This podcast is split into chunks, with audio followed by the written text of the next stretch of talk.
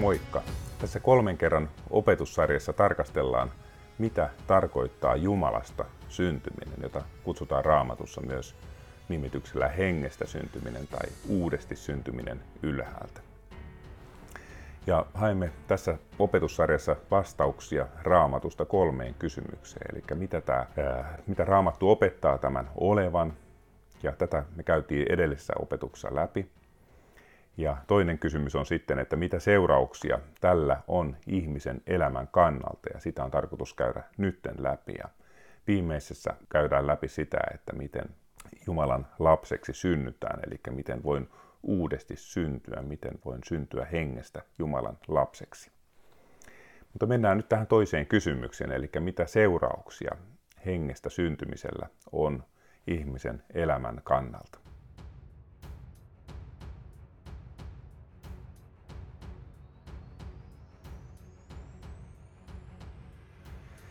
Edellisessä opetuksessa totesimme, että uudesti syntyminen on Jumalasta syntymistä. Se on hengellinen syntyminen, jonka kautta ihmisestä tulee Jumalan lapsi. Uusi luomus Kristuksessa. Tällä kertaa tarkastellaan siis sitä, että mitä seurauksia hengestä syntymisellä on ihmisen elämän kannalta. Ja Johannes 3, Jeesus sanoo Nikodemukselle jakeessa 3 ja 5 tällä tavalla – joka ei synny uudesti ylhäältä, se ei voi nähdä Jumalan valtakuntaa. Tämä sana nähdä voidaan kääntää myös sanalla ymmärtää Jumalan valtakuntaa. Sitten jakesa 5, hän sanoo tällä tavalla, jos joku ei synny vedestä ja hengestä, hän ei, ei voi päästä sisälle Jumalan valtakuntaan. Viime kerrallahan me käytiin sitä keskustelua läpi siitä, mitä tämä vedestä ja hengestä syntyminen tarkoittaa, ja todettiin, että se tarkoittaa tätä samaa samaa asiaa kuin hengestä syntyminen tai Jumalan lapseksi syntyminen. Mutta tämän sisältö, siis tämän keskustelun tärkeä pointti on se, että eh, Jeesus sanoo Nikodemukselle, että ilman uudesti syntymistä ihminen ei voi nähdä, ei voi ymmärtää Jumalan valtakuntaa. Ihminen ei voi päästä sisälle Jumalan valtakuntaa. Eli ihminen ei voi olla Jumalan lapsi, siis kristitty ilman hengestä syntymistä. Uudesti syntyminen on siis erittäin keskeinen asia kristillisen elämän kannalta. Mutta miksi ihminen ei voi päästä Jumalan valtakuntaan, ellei hän synny uudesti ylhäältä vedestä ja hengestä? Katsotaan, mitä Paavali kirjoittaa Titukselle tästä asiasta. Luku 3, jakeesta 3 jakeeseen 7. Olimmehan mekin ennen ymmärtämättömiä ja tottelemattomia. Olimme eksyksissä monenlaisten himojen ja nautintojen orjia. Elimme pahuudessa ja kateudessa, vihattuina ja toisiamme vihaten. Mutta kun Jumalan, meidän pelastajamme hyvyys ja ihmisrakkaus ilmestyi, hän pelasti meidät, ei vanhurskaudessa tekemiemme tekojen ansiosta, vaan laupeutensa tähden, uudesti syntymisen pesun ja pyhän hengen uudistuksen kautta.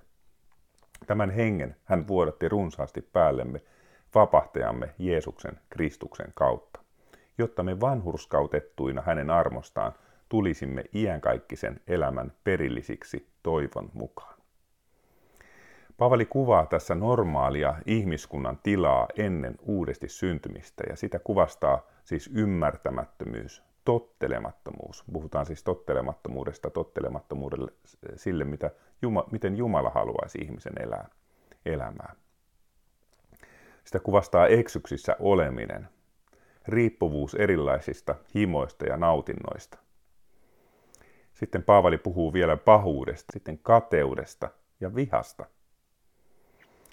Ja jos me ajatellaan niin kuin ihmiskuntaa, niin nämä on kyllä aika semmoisia yleisiä ihmiskuntaan liittyviä piirteitä. On toki paljon ihmisiä, jotka käyttäytyvät päällisin puolin hyvin. Kaikilla tämmöiset piirteet eivät näy niin kuin ulkoisena käytöksenä niin selvästi, eikä, eikä kaikilla ihmisillä ole välttämättä näitä kaikkia piirteitä. Mutta jos ajatellaan sitä ihmisen sisintä, sitä ihmisten, ihmisen ajattelua, mitä siellä ajat, ajatuksissa on, minkälaisia asenteita ihmisellä on, minkälainen tahtotila voi ihmisellä olla, vaikka pahan tahtoisuus toista kohtaan, niin, niin Tämä kyllä kuvaa erittäin hyvin ihmiskuntaa. Roomalaiskirjeen ensimmäisessä luvussahan Paavali myös kuvaa ihmiskuntaa ilman Jumalaa ja näiden äsken mainittujen lisäksi niin hän luettelee siellä vielä riitaisuuden, juorujen levittämisen, toisten ihmisten panettelemisen, kerskailemisen. Jeesus puhuu tästä samasta asiasta myös Markus 7, jossa hän sanoo tällä tavalla, että sisältä ihmisen sydämestä lähtevät pahat ajatukset, haureudet, varkaudet, murhat, aviorikokset, ahnehtimiset, häijyys, petollisuus, irstaus, pahan suopuus, Jumalan pilkka, ylpeys ja mielettömyys. Jos et siis ole ollut lapsesta saakka uskossa ja elänyt hyvin, hyvin niin pyhittynyttä elämää, niin tunnistat varmaan itsesi joistakin näistä kohdista, ainakin minä tunnistan vanhan itseni.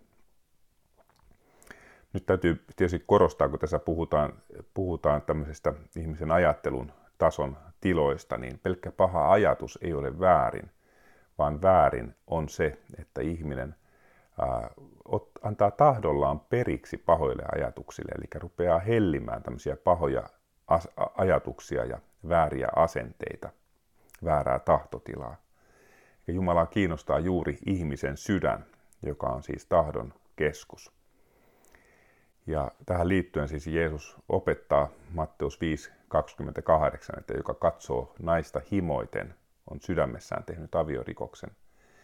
Eikä, eli tosiaan se, että mikä, mikä on, minkälaisia asenteita meillä on, minkälainen meidän tahdon keskus, niin se on se, mikä Jumalaa kiinnostaa. Ja tämä ongelma on se, että meidän tahdon keskus on meidän hengessä, joka on se iänkaikkisuusosa ihmistä. Ja, ja nämä ominaisuudet, mitä äsken lueteltiin, ne on yhteen sovittamattomia pyhän, täydell- moraalisesti täydellisen Jumalan kanssa.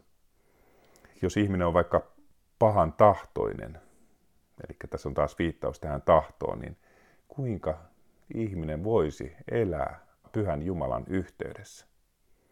Eli tämä on se ongelma, mikä, mikä ihmisellä ja ihmiskunnalla on. Ja tosiaan vielä korostan sitä, että nämä tämmöiset asenteet ja tahtotilat ovat ihmisessä ei materiaalisessa osassa, eli ihmisen hengessä. Eli ihmiskunnalla on siis ongelma ja kaikki tämmöiset pinnalliset ratkaisut tämän ongelman korjaamiseksi ovat riittämättömiä. Me voidaan opettaa ihmistä käyttäytymään toisella tavalla, mutta se toisella tavalla käyttäytyminen ei muuta ihmisen sisintä, eli sitä ihmisen henkeä, ihmisen tahdon keskusta. Ja juuri tämän vuoksi tarvitaan hengestä syntyminen, joka on syvän sisimmän muutos pyhän hengen avulla.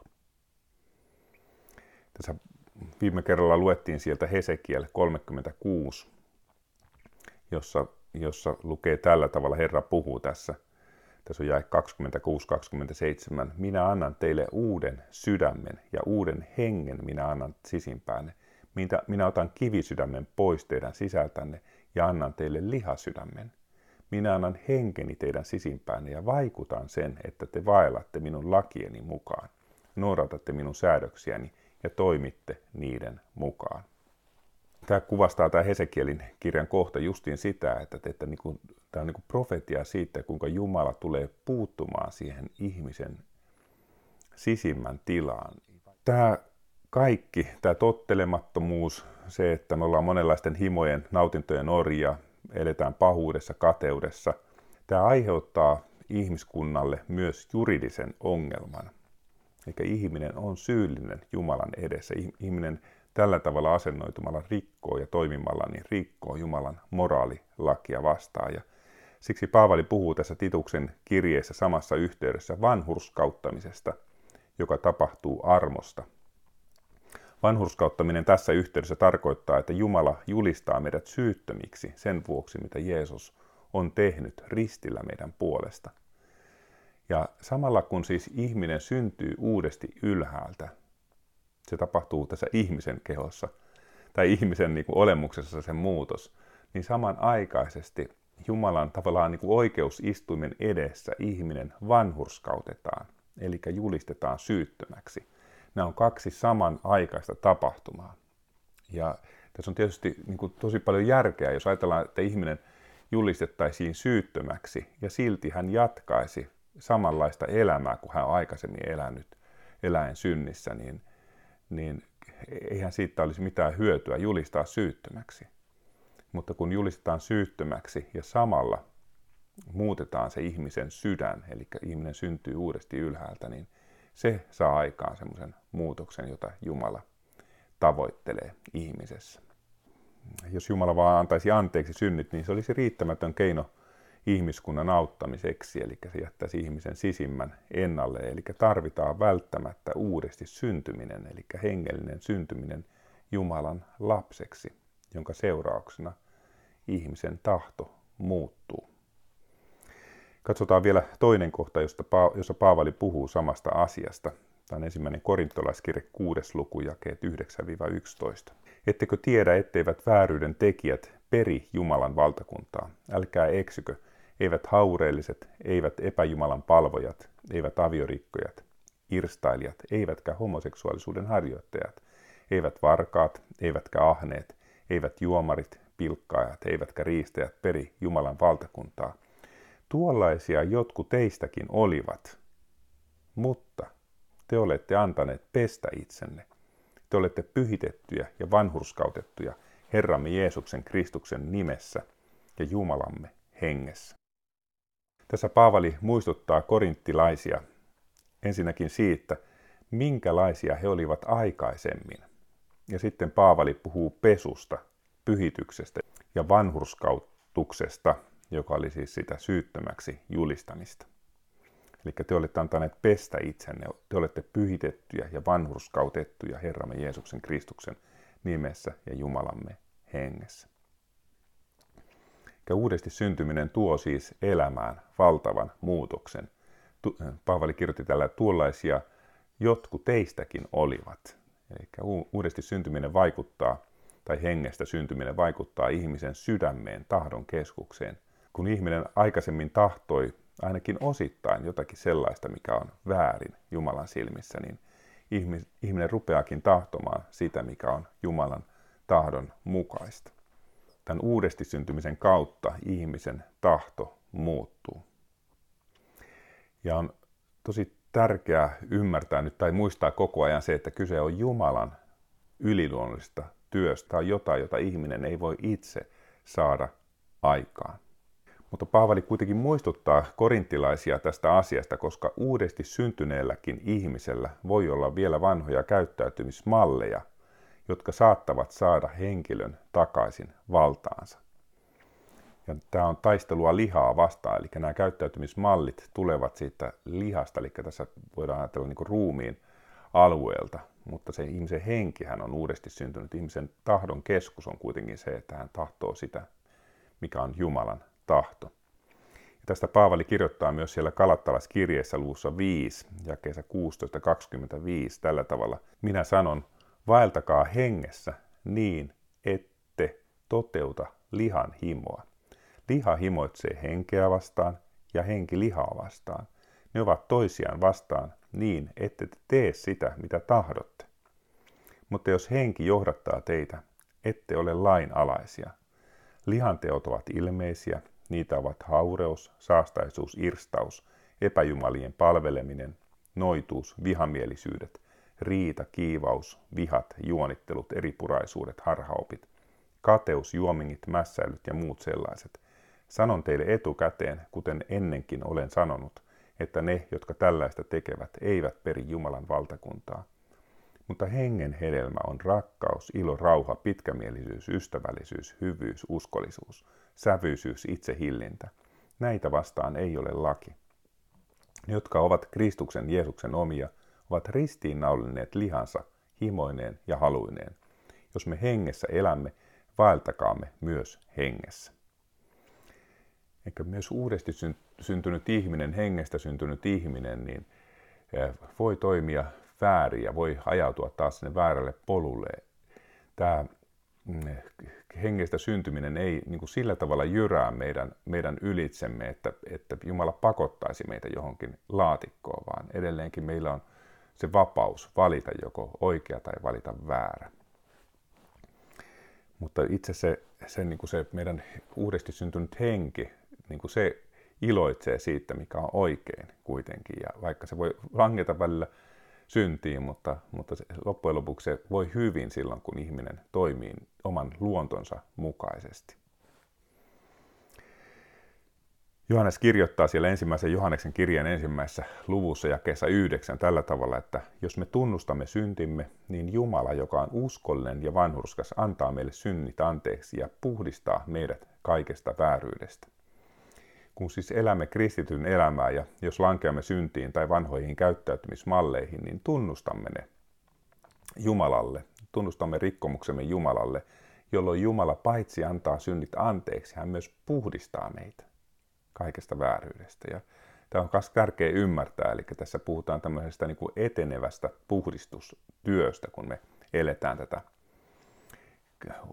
kristityn elämää, ja tätä puhdistustyötä tapahtuu siis myös uudesti syntymisen jälkeen.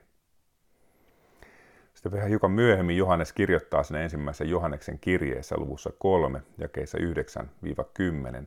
Ei yksikään Jumalasta syntynyt tee syntiä, sillä Jumalan siemen pysyy hänessä. Hän ei voi tehdä syntiä, koska hän on syntynyt Jumalasta.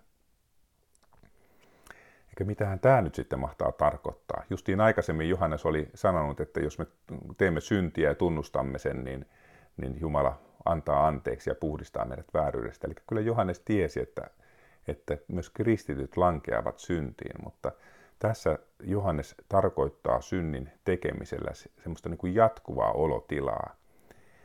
Uudesti syntynyt kristitty, Jumalan lapseksi syntynyt henkilö ei voi elää jatkuvasti Jumalan tahdon vastaista elämää. Ja jos hän niin kuin pyrkii elämään syntielämään, niin hänellä on koko ajan tosi paha olla.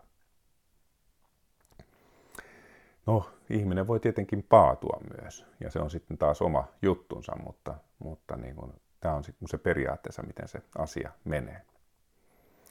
No hiukan myöhemmin Johannes kirjoittaa tässä ensimmäisessä Johanneksen kirjeessä vielä tällä tavalla, että tämä on ensimmäinen Johanneksen kirjan luku 3 ja 14. Me tiedämme siirtyneemme kuolemasta elämään, sillä me rakastamme veljiä. Joka ei rakasta, pysyy kuoleman vallassa. Eli rakkaus toisia kristittyjä kohtaan on luonnollinen seuraus uudesti syntymisestä, koska ihminen on syntynyt Jumalan lapseksi ja samaan perheeseen toisten kristittyjen kanssa. Tämä rakkaus ei tarkoita sitä, että kun ajatellaan, että, että ajatellaan vaan, että kristityt on mukavia, vaan tämä rakkaus on paljon syvempi, syvempi niin kuin tila, ja tämä on semmoista rakkautta, mitä perheen jäsenillä on keskenään. Eli tulee halu olla yhdessä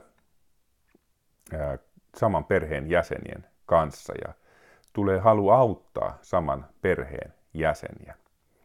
Ja tästä Johannes kirjoittaa, että ihminen tietää, että hänessä on uusi elämä, jos hänellä on tällainen halu.